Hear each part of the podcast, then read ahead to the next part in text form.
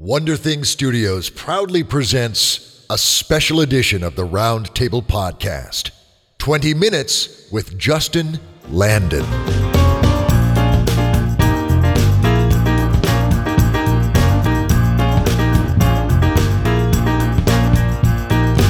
Hello, literary alchemists. I'm Dave Robison. And this is Katerina Bourdet. And you've tuned into a special edition of the Roundtable Podcast 20 Minutes with. 20 Minutes With is a way to learn from people who are just as crazy and passionate as you to figure out how they excelled at their craft so you can improve your own. Indeed. Well said. Well said. And dear friends, please join me in welcoming my co-host for this episode, Katerina Bourdet, all the way from Vienna, Austria. Ma'am, thank you so much. I am delighted to have you in the in the virtual co-pilot's chair with me today. I'm excited to have finally made it on the show since I failed as a, as a workshopee.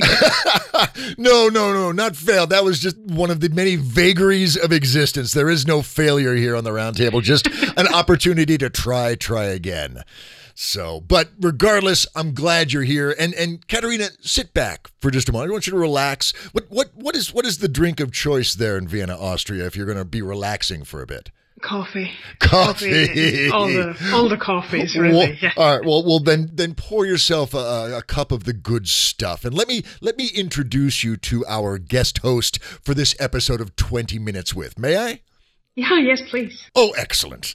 Uh, friends, there's an old saying attributed to uh, journalist and cartoonist Allen Saunders that goes, "Life is what happens when you're making other plans."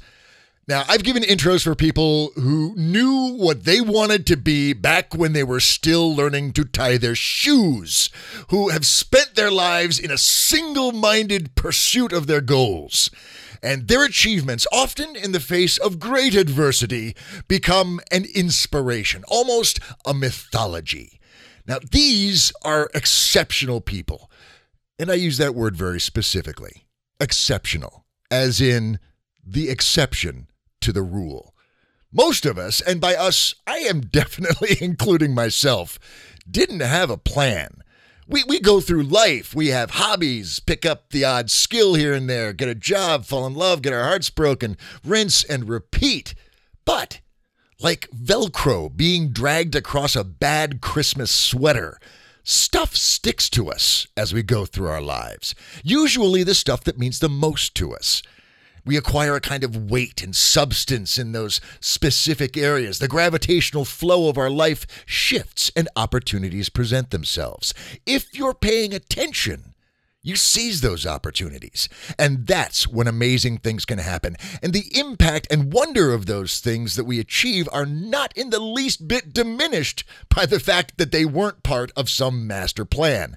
Now, I'm pretty sure as little as six years ago, if you had told our guest host he was going to be an esteemed and highly respected book reviewer, that he'd publish a collection of the best internet reviews and commentary, and that he'd be hosting a podcast for one of the powerhouses of genre fiction, he'd probably suggest you check into rehab. But that's what happened. It didn't happen by accident, and it sure as hell wasn't luck. It's what happens when, as Joseph Campbell put it, you follow your bliss. Now, back in the mid 1990s, when our guest host was a chubby 12 year old, bliss was the farthest thing from his mind. He was going through what we all went through the most awkward, uncomfortable stage of human existence. Let's face it, puberty sucks. And then in January 1994, something happened that rocked his world. No, really. I mean it. It was an earthquake. He was living just outside of LA, and a huge earthquake rocked the region that morning. Now, little dude was in bed when it happened. He just bolted from his home and into the backyard. Now, point of reference, that's the last thing you should do in an earthquake, but we can cut the kid some slack. So there he is. He's in his PJs, and all he can do is wait for the inevitable aftershock and for the grown ups to get their act together. Now, that would have been really kind of boring, but he had grabbed one thing in his panicked flight from his bedroom a copy of Terry Brooks' Sword of Shannara.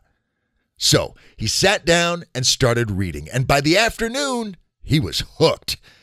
Now, let me inject an ed- editorial side note here. We've heard a lot of people on the show cite Tolkien as their gateway drug into genre fiction. Now, given the amount of flack that Terry Brooks has taken for the Sword of Shannara being blatantly derivative of The Lord of the Rings, I'm going to say our guest host can make the same claim. So, now he's a 12 year old fantasy and sci fi nerd. As most of us can attest, his circumstances have not improved, and his likelihood of getting a date ever have dropped dramatically. But that's okay. In addition to speculative fiction, something else has caught in his imagination politics. He's intrigued by the way nations work and the way governing bodies administrate whole states and countries. And a few years later, he applies and gets accepted to the political science program at the University of California, Santa Barbara. But before he goes, he packs up all his sci fi and fantasy books, all those marvelous tales by Terry Brooks, Piers Anthony, David Eddings, and Raymond Feist. He shoves them into the garage. He turns his back on genre fiction. I mean, that, that's kid stuff, right? He's going to college. It's time to be a grown up. Now, this would be the stage in the Campbellian hero cycle titled Denial of the Call to Adventure. Now, through his college years, he starts working his way through Time Magazine's top 100 novel list. And he makes good headway. Make no mistake, our guest host is a voracious reader. But even now, tucked under the bed and safely out of sight from respectable eyes, there are still copies of The Wheel of Time and The Song of Ice and Fire. But he gets in shape, he graduates, and begins his life moving through the vast political machine of government. And he starts getting into historical fiction, which, as we all know, is fantasy for people who don't want to get caught reading fantasy. Dude so wants to read fantasy, but he just can't bring himself to bear the stigma. Then, in his late 20s, he reads Acacia by David Anthony Durham. And it was an accident. Durham writes historical novels. And, and, like a junkie trying to stay clean, he thought Acacia was going to be a safe book. The cover just had a tree on it, there was no warning label. So he mainlined a brilliant fantasy novel by mistake. And that's it. He was off the wagon. Joe Abercrombie, China Mieville, the list goes on and on. And keep in mind, he's reading 25 to 30 novels a year. So he's racking up the literary consumption points. Then in 2010, he blows his knee out. And I mean bad. He is laid up for a long time. The end result being he goes from reading 30 books a year to over a hundred. Now, like all good bookish types, he's plugged into Goodreads.com and he scores a copy of The Quantum Thief in a contest. always burdened by a strong sense of justice and balance, our guest host feels it's his responsibility to at least write a review for the book he got for free. And he does. And it's kind of nice. The same thing happens with a copy of Leviathan Wakes and he's really kind of digging it. And there are people digging his review style. So, you know, what the hell? He decides to set up a blog, post a few reviews so his online friends can see him. And thus, in 2011, Staffer's book review was born. And by the time he would close it down in 2014, just three short years later, it would have thousands of subscribers. In 2013, he would hook up with Jared Shurin of the iconic Pornokitsch blog, and together they would edit and publish the first ever anthology collecting the best nonfiction work online. And in 2014, he'd be tapped to host Tor.com's podcast, Rocket Talk. And dear friends, if you have not tuned in to Rocket Talk, you must make this scene as he converses with all the people you know from speculative fiction and the people you don't know, but really, really should. He had no master plan. He just lived his life. The distinction is when opportunities presented themselves, he seized them, not out of ambition or a desire for fame, but because they were things he loved to do. And there can be no greater endorsement for someone's life. He's a governor affairs executive for a major trade association. He's competed professionally as a weightlifter. His favorite comfort food is a protein bar. And he's been quoted as saying on Twitter all the guys riding T Rexes have small penises. Dear friends, please welcome to the big chair here at the roundtable, Justin Landon. Justin, we have been circling this opportunity to have you on the show for years now, I think it's safe to say. And I cannot tell you how delighted I am that we finally made this happen, dude. Thank you so much for making the time. Thanks for having me, Dave. You make you make my uh, my twisty journey through life sound a hell of a lot more interesting than I think it actually was. Well, I But, think that's uh, true of but I everybody, though. Everybody feels that way about their life. It requires somebody to turn it into an origin story to suddenly make it seem, whoa, crap, that's fucking awesome. Yeah, I will tell you though that uh, I know and I've listened to your show before. I've heard you do this research on people before, and it's interesting to experience it firsthand because I actually can point to the sources where you found all the things that you did find. I mean, I, I Yeah. know exactly where they were pulled from in my head, which is Well- very interesting. Look, before we dive into this, before I start the timer, I have one question that I don't want to count as part of our 20 minutes. J. Diddy Esquire. This is your handle on Twitter. This is your handle on Reddit. Uh, uh, this is this is your name, your presence on Tay interwebs. Where does that come from? That's a that's a good question, Dave. Nobody's ever asked me that before. And Really? but it begins it begins with a previous name. And so my previous name was DMNVRYCE, which to anybody who has read C.S. Friedman, the Black Sun Rising trilogy, will know that Damien Vryce is one of the primary characters. And so that was my name when I was that chubby 12 year old on the internet. And that Ah. was my moniker for a decade I through Wheel of Time role playing forums, through all of these different places, and I put it away when I went to college. And so um, I didn't really have. Uh, I just kind of went by Justin uh, Landon on the internet when I Because that's what grown-ups do, right? That's right. We put our name behind what we say. But then as I got older, I needed a I needed a new handle, and so I was I was into hip hop, and uh, I like to make fun of people. So making fun of Puff Daddy, I went with, who goes by P Diddy, I went with J Diddy, and then the Esquire comes from. Uh, you'll remember the great film uh, Bill and Ted's Excellent Adventure. Where he introduces himself as Ted S. Theodore Logan and Bill S. Preston Esquire. Uh, he was clearly not an attorney, but, but still used the Esquire appellation. Uh, I also am not an attorney, despite uh, working in a field uh, littered with them. I was going to say fraught with attorneys. But uh, but I just enjoy the uh, Esquire moniker as a uh, sort of a laugh gag. It does lend an air of dignity and esteem to the whole J. Diddy thing. So, okay. It's, it's a great juxtaposition, I think. I think so too. A, a contrast, which every good author, writer, and and blogger will will appreciate and respect. Awesome. So, and just uh, just going to ask another quick question, Katerina. Do you are you Katerina Bourdet Esquire? Um, no, no. Uh, there, there is a, a Latin, a Latin title to my name, uh, coming with law school and a law degree, but it's not Esquire in Austria. What is it in Austria? Well, it's uh, magistra. It's Ooh. from Latin. I don't know. Anyway, it's um just a stage between well, just being a lawyer. I can still do my JD, the Doctor Juris, which I'm sometimes writing on, but yeah, it's it's not actually Esquire. But if you go abroad as an attorney, you sometimes add it, even if it's not the same title. Personally, I would love to have Dave Robison Magistra as as as my appellation. That's badass. Well, you would have Magister, which is the male version, but yes. Megastan. Okay, yes, that, be, that might, might confuse things. All right, all right, enough shenanigans. Let's get into this. I want to get into my 20 minutes with Justin Landon. We'll set the clock, and I get a good sense we're probably going to ignore it, but what the heck. All right. Justin, you have read, I think it's safe to say, thousands of books, and you have written reviews for hundreds of them. You have you have consumed a, a, a vast sum of genre fiction, and clearly you love it. Uh, uh, not just the reviewing of it, but the stories themselves. You have very definite opinions, and you articulate them beautifully.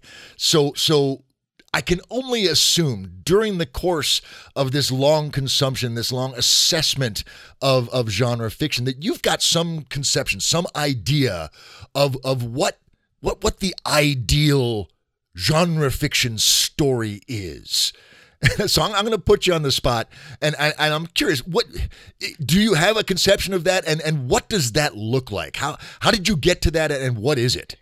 Well, so you you preface that question in an interesting way. You say, "What is the ideal genre story?" And I think that's a little harder harder to define, only because I think genre is an artificial construct. And so the question I think it becomes what makes a great story? And there are lots of answers to that question, but I think when we try to talk about, we always have this notion that we look at each other and we read books that are subjectively good and books that are objectively good. And you know, when something is objectively good, we look at it and we say, oh, the writing is beautiful, it's beautifully constructed, it is well put together. And that's easy so as to identify that it is good. But then we'll read a book that we know is bad right? Like, uh, I'll just use Dan Brown's The Da Vinci Code. Any writer will, re- will read that book or any well-read reader will read it and say, this is not a well-written book. And yet, I loved it, right? Mm-hmm. Thousands and millions of readers loved that book. The Wheel of Time drives me up the fucking wall for all of the things that it does wrong, and yet it does some things really great. And I will tell you what that is in just a minute, but I want to use the best example of this of all time. Ayn Rand's Atlas Shrugged. Okay? All right. Incredibly controversial book. It is horribly written. Ayn Rand is not a novelist. She is a philosopher and a, uh, a nonfiction writer who dabbled in fiction. And most of her fiction works, which I've read all of them, are quite badly put together. And yet, you read Atlas Shrugged and you can't stop reading, and I challenge anybody to answer the question why. And it's the same reason we can't stop reading Da Vinci Code. It's the same reason we can't stop reading Wheel of Time. And it's because she asks a question in the beginning of the book that I must have answers to. And in, and in her book, it's very simple. It's who is John Galt, right? It's, it's silly how simple it is, but you spend 1200 pages wanting to find out who the hell is John Galt? Well, but that, that question in that book becomes much larger than just the identity of the individual. Correct. Okay. But let's look at the Da Vinci Code, right? We are confronted with a conspiracy theory that reveals itself in the very beginning of the book, and you say, I must know what the conspiracy is. In the Wheel of Time, the Wheel of Time is not interesting if Rand al'Thor is in fact the Dragon Reborn. The question that we demand to know is he? Is he really the Dragon Reborn, or is it Mat or is it Perrin, or is it is it someone else? Is there even a Dragon Reborn? These questions that we feel compelled to answer. All the best books, all the best stories that we read compulsively ask a question in the beginning of the novel that cannot be answered without reading the book. And it's stunning how many books fail to do this. They fail to engage the reader on an emotional level about answering a question. And it's not the only way to write a book, but I believe it is a tried and true formula that regardless of how good of a writer you are, if you can hook a reader into wanting to know the answer to the, a question, the rest of the book can be utter shit and I will read it compulsively and I will recommend it to my friends and I will buy the next one. Well, how how is the asking of a question different from uh, uh, the posing of the quest? I'll use I'll use Lord of the Rings and and we, we have to get the ring to Mordor. Uh, uh, there's there's not a question asked, is there? I guess the question could be, will they make it? But you know, the classic quest framework uh, doesn't necessarily pose a question. Does that hold up under that scrutiny? Well, I would argue that the quest book, uh, uh, Lord of the Rings is a great example. I think the Lord of the Rings is a fairly boring book for that reason because I don't think it engages that part of the brain. It's got a great, ah, okay. it, it, it, Lord of the Rings succeeds or fails based on the milieu almost entirely. It only works because we want to know more about the world. The plot is predictable and boring and it doesn't engage the reader in that, in that question answering that I think is so important to a compulsive reading experience. So I would argue, and this is, and this is perhaps the difference between a genre story and a non-genre story, is genre stories are able to fall back on the milieu. And they're able to fall back on setting and world and magical systems to, uh, to make up for that inability to hook the reader with that question. Now, genre books that do both are the ones that absolutely crush. that, that, that, go to that next level because they're asking both. Uh, Song of Ice and Fire is a great example. Lush milieu, but also ask the question. I mean, there are tons of questions. Tons one, of know, questions. Yeah. You know, is Jon Snow Ned Stark's son or is he not? You know, uh, who's a Targaryen? Who's not a Targaryen? But all these questions that you have to have answers to, and you keep keep reading, uh, and the milieu just reinforces it. So uh, there, are, you can have a book that doesn't do it, but I think the best ones do. What uh, what kind of questions do you think serve as the most compelling foundation for that kind of narrative? I don't think you have to have anything in particular, although I do think conspiracies uh, work very well, where you where you where the narrator doesn't know the answer to the question any more than the reader does, right? And where it can where it can fail, where it can fail is when the narrator knows the answer to the question and the reader doesn't because the author says, well, gee, if I tell him the answer to the question, then the whole book doesn't work. And that's just but- bad writing. we'll be back with more of our conversation with Justin Landon after this brief promotional break. Hello, everyone. This is Alasdair from Pseudopod and Escape Pod, and on occasion Podcastle, and I've turned up in a lot of other places. I, I podcast a lot, and I'm here to tell you about the Parsec Awards. The Parsec Awards are an awards show Stop cringing. This is a nice one. Every year, audio shows and projects in 16 different categories are nominated by fans of the community. Those nominations are then condensed down to a shortlist and judged by a panel of their peers. So you have podcasters, authors, narrators, people who make podcasts, people who work at every level of this medium, judging the best in this medium. And then the winners are presented at DragonCon in Atlanta, Georgia in the first weekend in September. The Parsecs were founded in 2005 by Tracy Hickman, Mur Lafferty, Michael Mennenga, and I'm reasonably certain an early ancestor of Fox Mulder. The Parsec Awards recognise those whose work mark the pinnacle of this media form and provide countless hours of entertainment to their audiences. It would be really good if you could find out more about the awards and nominate your favourite podcasts at parsecawards.com. And believe me, this is a true story. Now, Let's get back to the conversation with Justin Landon. But that poses a question for me because you say for you a good book is what hooks you. Then a lot of people would put the mass market behind the well written part. So there were, would be a lot of people who say, well, it's more important for a book to be well written than to hook a lot of people. So your parameter for a good book is basically how many people it hooks. Am I correct? Or if it's like a mass market book. Every, every writer has a different goal, right? And I think you often hear the question posed to a writer, would you rather be a New York Times bestseller or win an award? And most will say both. Because we want it all, of course. And, and very few will say they'd rather have an award. Most writers want to make a living. And so I think if your intent as a writer is to write the next great American novel or the next great novel. We always say the next great American novel because it's a silly phrase that we use in America, but, uh, yes, yes, you do. well, because, because, we like to define what an American novel is, which is a stupid discussion. But if you want to write the next great novel, the truly great novel, when you, when you think about a literary achievement, a classic of, of, of whatever genre you're writing in, that's a different question, right? But if you want to write a book that millions of people want to read, then I would argue that it, that the good writing, it only has to be good enough. It doesn't have to be great. It only has to be good enough. Only good enough to communicate your ideas. And I think that, uh, that if it's good enough to communicate the idea, the, the hook becomes the absolute central key to selling the book to a publisher and to getting a reader to read it and keep reading it and to get that reader to recommend it to a friend. Cause I gotta be honest with you, I have almost never recommended a book to a friend based solely on quality of prose. Maybe when I was a pretentious college kid, but Have you ever read a book that does both? Sure, absolutely. Uh, and, and you know, uh, just off the top of my head, because I have done no pre-thinking about this exactly, but you know, Robert Jackson Bennett, I think, is a great example of a writer that has been able to pull off both. And uh, in his most recent novel, A City of Stairs, I mean, Robert Jackson Bennett, I think, is is one of the finest actual uh, physical writers. I don't mean as a physical specimen, but I mean the actual, the actual, I mean, he's nice looking, but actually the words that go on the page, right? Like he does really good words and he's written a, a series of, no, a couple of novels. He's written, uh, The Troop. He's written American Elsewhere. He's written Mr. Shivers. He's won a Shirley Jackson Award. He's won an Edgar Award, which are horror and mystery awards. And, and his newest novel, A City of Stairs, is ostensibly an epic fantasy but uh, his his initial question that he asks, I think, is, "What the fuck are all these staircases that don't go anywhere?"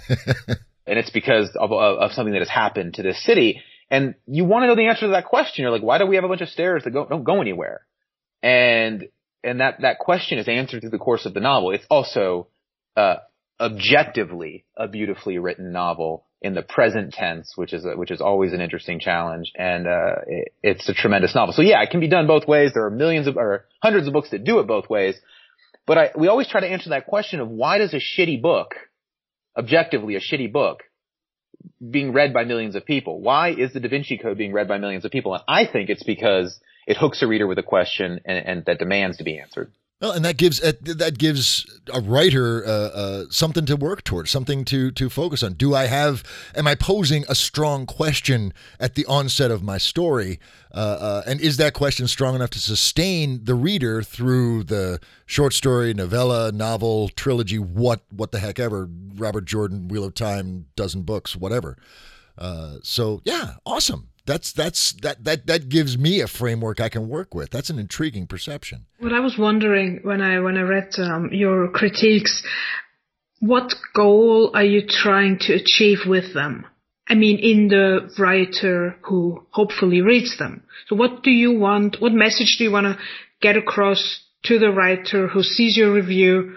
Good or bad? What do you want to invoke in him? That's a loaded question um, because it, cause it makes because it makes some assumptions, right? Um, it makes some assumptions that when I write a review or a piece of critique uh, that's for public consumption, that I care what the author thinks, and I don't. Um, do you all. have an agenda? Do you have do you have a goal or an objective? Sort of. Um, and I think it's the same objective that a writer has, an author has. And I think this is something that a lot of bloggers lose sight of. And I don't mean to throw feces at anybody, but I'm going to, not by name, but just, um, you know, in general. A, a lot of bloggers have this idea that I, I write my reviews for, for the reader so they can, it's a reading guide, so they'll know what to spend their hard earned dollars on. I don't care if I save anybody any money for crying out loud. That's not what I'm here for. Uh, I don't care if the, some people say, well, I write my reviews for the author to help them improve. Well, that's very egotistical. I don't think an author cares what a review says in terms of learning how to, their craft. Um, not to say they can't learn something from it, but I don't think that should be the intent. I am a blogger for the same reason that, that, uh, Kameron Hurley is a writer. I want people to read me. I want to be entertaining. I want to offer something to my reader uh, that, that, why would you choose to read my review over uh, Sarah Chorn's review or Aidan Moher's review? I would hope you would read my review because you're more entertained by it. Not that they're not entertaining as well, but like my goal is to be entertaining and to be engaging, and I want to build a readership uh, in the same way that an author does. Right? It's it's a that's why. It. Uh, because I find an immense satisfaction in writing. But you could derive that satisfaction by writing and putting it into a bookshelf or into your desk drawer, right? Uh, perhaps. Oh, God, no, no, absolutely not. Absolutely not. I have an ego just like everybody else. Um, it, it, at the end of the, why does a writer do? I mean, we have lots of writers. I'll use Courtney Schafer as an example. Courtney Schafer uh, has a very high-powered day job. She's an engineer. She graduated from uh, Caltech. She doesn't need income from writing. Uh, she writes because she loves it, but she publishes for another reason. Uh, I don't want to put words into Courtney's mouth, but I would guess it's because she wants people to read what she writes. And it's not about money. Uh, I mean, the money's nice, but it's about, let's be honest, it's about servicing the, the ego, the ego of wanting to see people read what you have to say. Uh, and maybe that's not a popular way to frame it, but I think it's an honest way to frame it. I write reviews, I write criticism because I think what I have to say is valuable and important to the general discourse and I want people to read it. I totally, I totally get that. I can, I can personally relate to that very much. No one would read my contracts if I publish them.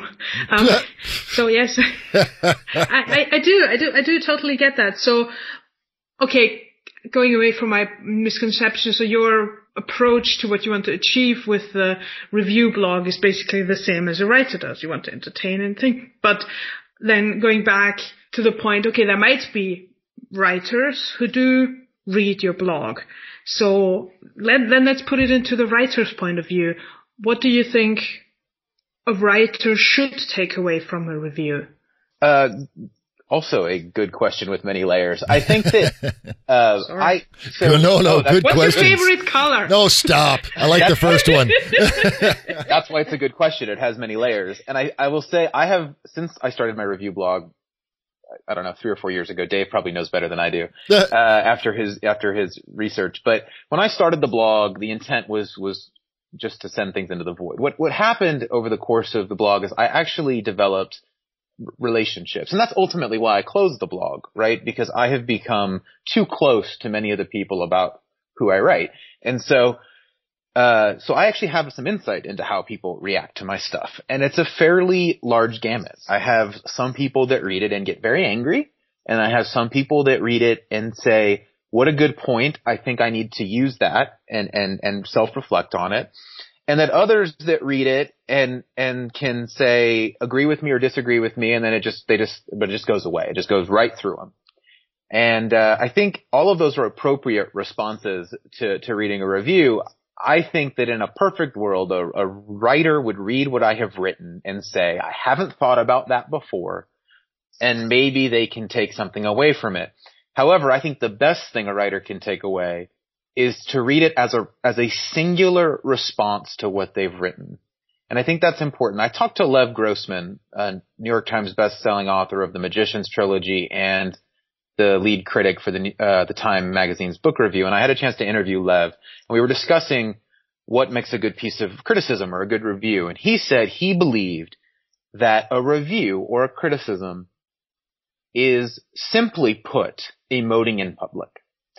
That the best review or the best piece of criticism is just somebody telling their audience how a book made them feel. And so if that's what a review and a piece of critique is trying to do, and I think that's something that I always try to do, then the writer should take it away as this is how my book has made somebody, not everybody, not even a group of people, but somebody feel. And I think there's value in that if a writer can look at it in the right way. That it is one response, it is one response that my review is, or my book has been able to engender from somebody, and good, bad, or, or, or whatever, having somebody react to my work is good. Even if it's the most excoriating piece of screed that has ever been written about them, they can still take pleasure in the fact that their book engendered emotion from somebody. And to the end of the day, the worst referendum a writer can ever hear is, eh. yeah, true that. well, but but you have spoken on on speculate and on functional nerds and and other podcasts about the concept of the tastemakers and those reviewers that literally engender buzz positive or negative uh, based on as you say their their personal assessment of the review of, of the book of the of the, the piece being addressed and again, as a writer, you know, maybe a career-minded writer who's looking forward and going, I, I, I want, you know, I want to be on the New York Times bestseller list. I want to be uh, viral. I want to be that guy or that girl. Can can we can we do that? Can we can we look at, at Justin Landon or, or Sarah Chorn or Aidan Moher and say, eh, they didn't like it. I don't care, or that doesn't bother me. I know it's still good, even though these tastemakers have said, meh.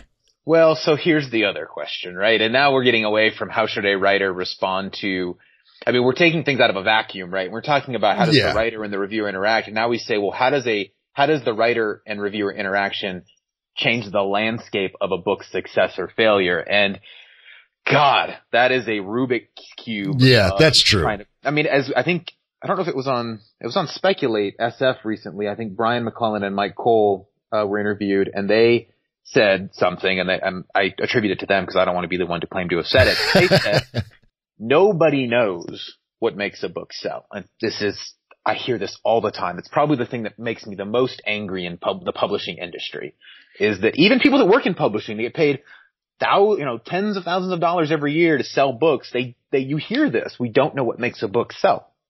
And I, and I don't know that I have the answer either, but reviewers work like dominoes uh, you, you get the one at the top of the pile and you push it over and it hits the next one and it hits the next one and it hits the next one and you get this series of dominoes being knocked down. And along the way in this domino of reviewers, you'll see an author, you'll see a book buyer, you'll see an agent, you'll see an editor, you'll see, uh, fans. And so it's this uh, series of dominoes that spreads out, right? And so how do you hit the, the right domino that makes that avalanche cascade? And that's the question. That is the one question that we can't figure out is who's the domino at the top of the pile for the right for for this book, right? And dear God, I hope we never do. I really, really hope they never mathematically nail down what that is, because that right there is is is the death of of creative expression, in my opinion. Well, it could be. It could be. I once wrote a post about my my theory about applying statistics to uh, fiction because uh, you know the sports turned on its turned on its head when they applied statistics to it. I used to hear these things that were like, uh, well, we do this because we've always done it that way. And if you bunt the guy over to second base, he has a better chance of scoring a run. And math has proven that's patently false. um, and so I, I have argued uh, with publishing that you need to release your data. And if your data is public, we will know what works and what doesn't. And I don't mean to apply that to writing directly, although I'd be interested to see if you could, but to marketing. That if we knew where the money was spent, if we knew which reviewers were touched, if we could figure out where the money flows and where the connections are made and map it, we'd have a much better idea because I think this is the challenge. I get emails from publicists. I get emails from writers. I get emails from other bloggers. Um, and bloggers and I talk all the time. Sarah Chorn and I kept a spreadsheet of everything we were sent for six months. and the overlap was weird. You know, we, she got sent some stuff that I didn't get sent. I got sent some stuff that she didn't get sent. There's no, and so we don't know. We don't know where that uh, influence point is. I don't think anybody does. Are you not making assumptions here? Because just because the public doesn't know what it makes a book say, sell doesn't mean that the advertising departments of the publishers don't know and don't use statistics just because they won't release it to the public because they say, look, that's, that's our, you know, our business secrets are trade secrets, really. Absolutely. I hope they do. Uh, I hope they are using them, but I do know that I hear from people inside the industry who say we don't really know what works either. And I think that's, well, we're getting into a huge, yeah, yeah. Uh, uh, but I will just say that people that work in publishing, uh, at least in genre publishing, we don't, it's not like they're hiring typically MIT grads to run statistical models on, and neither was professional sports. Neither are many industries that would benefit greatly from people that really understood the way that uh, uh, statistics work and, and the way that math works and the way that modeling works. And so they've hired them in sports and it's made a huge difference. So I've just been advocating and the reason they hired them was because the data was public enough that the work could be done for free. These people did the work because they were interested in it. And publishing that data, again, it's proprietary and so it isn't shared and so we don't know where things are flowing. And so we can't do any of that work on the outside. So we're, we're left to sort of rely on you know, the assumption that publishing knows what they're doing on the inside. A bold assumption, perhaps. Right. All of that goes back to say, which the initial question was, how should a writer deal with the fact that a bad review can create a cascading effect within the community? And I would argue that a cascading effect of any kind is healthy and good. Uh, Mark Lawrence got a negative review once that that ripped him up one side and down the other. And it went on to create more conversation about his book than he would have gotten any other way. The same is true of Michael J. Sullivan, and the same has been true of a lot of writers who have been publicly bludgeoned. But the resulting conversation around that bludgeoning raised them to a profile that perhaps they would not have had otherwise. So I will always say in, in the book world, any publicity is good publicity. You know, one bad review uh, or even 10 bad reviews is not the end of the day if it gets people talking about it. Well, and, and the takeaway from that is really nothing happens in a vacuum, nothing happens out of context. There is a much larger picture in play, and regardless of who said it and how bad the review is, it's not an end point to anything other than that particular review. Your career, your life, your work exists far beyond and above all of that.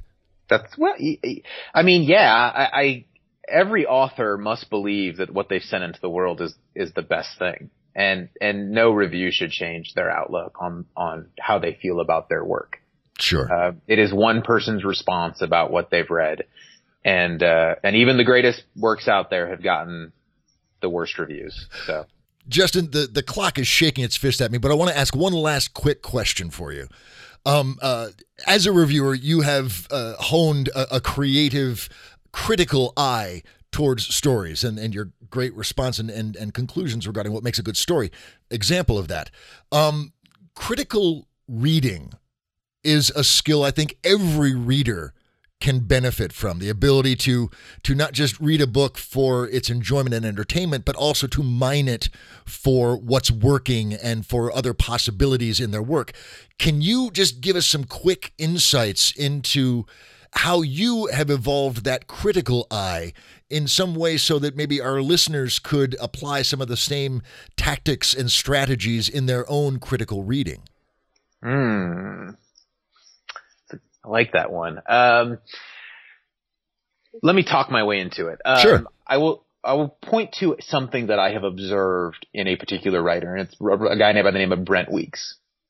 And if you read a Brent Weeks novel, uh, and I would, the best one is uh, the second book in the Lightbringer trilogy, which is called The Blinding Knife. And in that book, if you read it, every chapter, and it gets back to what I said before about the question thing, but every chapter before it ends asks a question that will be immediately answered on the first page of the next chapter. And that is one of those mechanisms that if you can, rec- once you recognize it, you can never stop seeing it.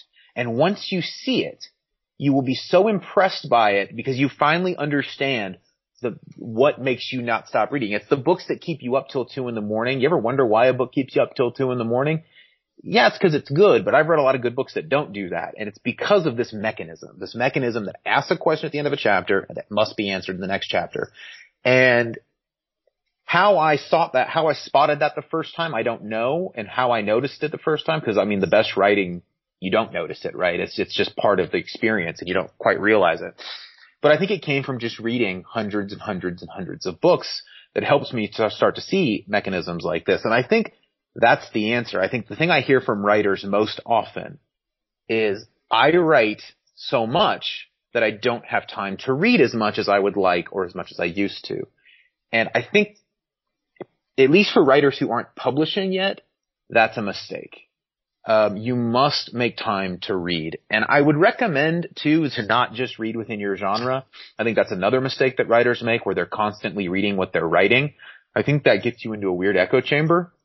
Um, you have to read some of what you're writing, otherwise you end up writing stuff that's derivative and you don't even know it's derivative, which which is a problem, right? You- Sure. I wrote this great story about these four realms filled with elves, dwarves, and it, you know, if you've never read fantasy, you would think that's an original idea, and and it's not. But um, you also need to read outside. You need to see story structures that aren't genre story structures, and you're starting to see more mashups. And so where that happens, where people are bringing story structure from outside into genre, and so I think you need to read widely. You need to make time to read. And everybody reads at a different speed, but if you're not reading a couple of dozen books a year as a writer, I don't know how you can possibly hope to really understand how these mechanisms work. You can't learn it in a book.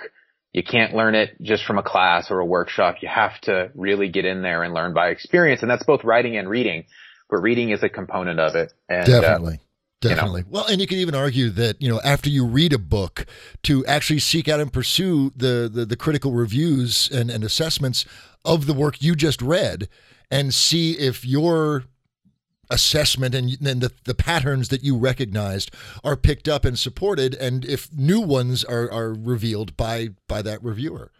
or uh, write your own. And that's the other, I think I There you go. Yeah. a much more observant and critical reader because I forced myself to write about it after I finish them.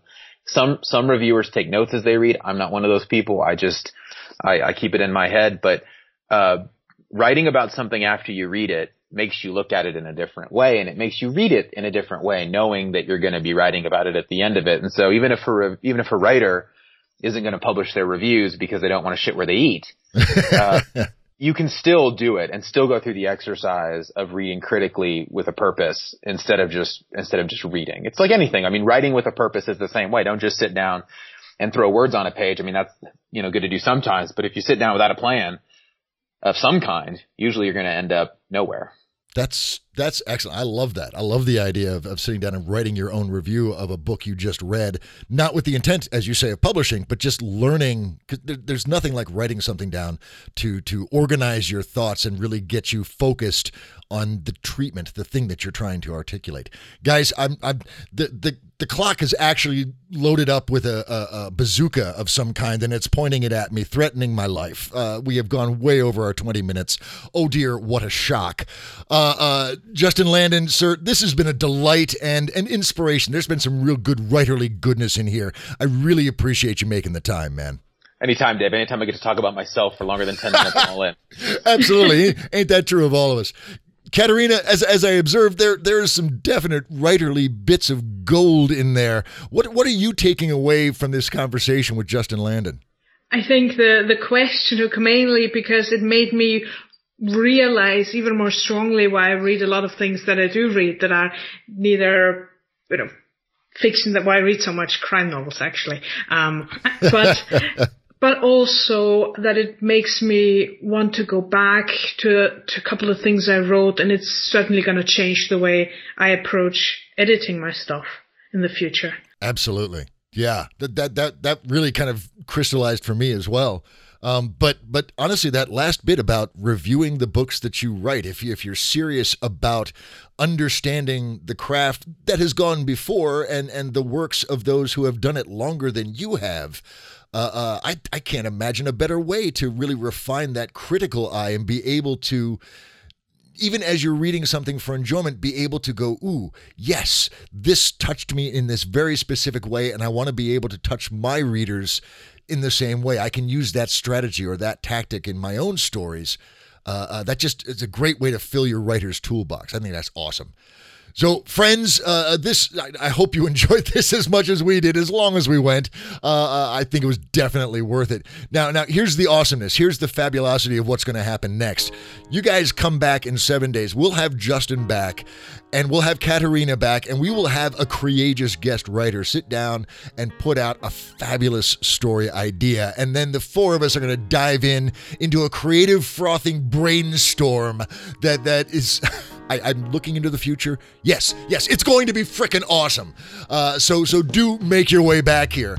Uh, and I know, I know that's seven days away. That's a long time to make you wait. Katerina, what do you think our listeners should be doing between now and seven days from now? Well, that's quite obvious. Make a big pot of coffee, bake a cake, sit down, and write. I like that. Yes, one must accessorize one's writing, mustn't one? I think that's an Absolutely. excellent idea. Fabulous. And I will tell you, dear friends, as I always do, uh, you find what you're looking for. So set your sights high. Look for the awesome, the wow, the oh, hell yeah. And I promise you, if you look for it, you will find it. We will see you in just seven days. Until then, you guys stay cool, be frothy, and be awesome. And we'll talk to you soon. Bye bye.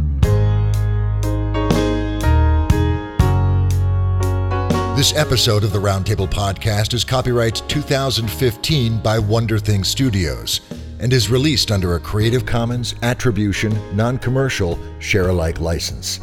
That means please don't sell it, but you can share it to your heart's content. You can even use portions of it in your own productions, as long as you release those productions under the same licensing terms and reference us as the source. Theme music for the Roundtable podcast was performed by the Hepcats of Brotown Gary Gold, David Labroyere, Billy Nobel, and Matt O'Donnell. If you would like to be a guest writer or guest host, join in on the conversation, or just learn more about us, visit our website at www.roundtablepodcast.com.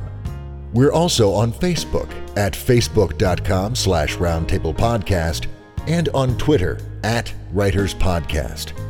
And you can always email us at thetable at roundtablepodcast.com. Thanks for listening.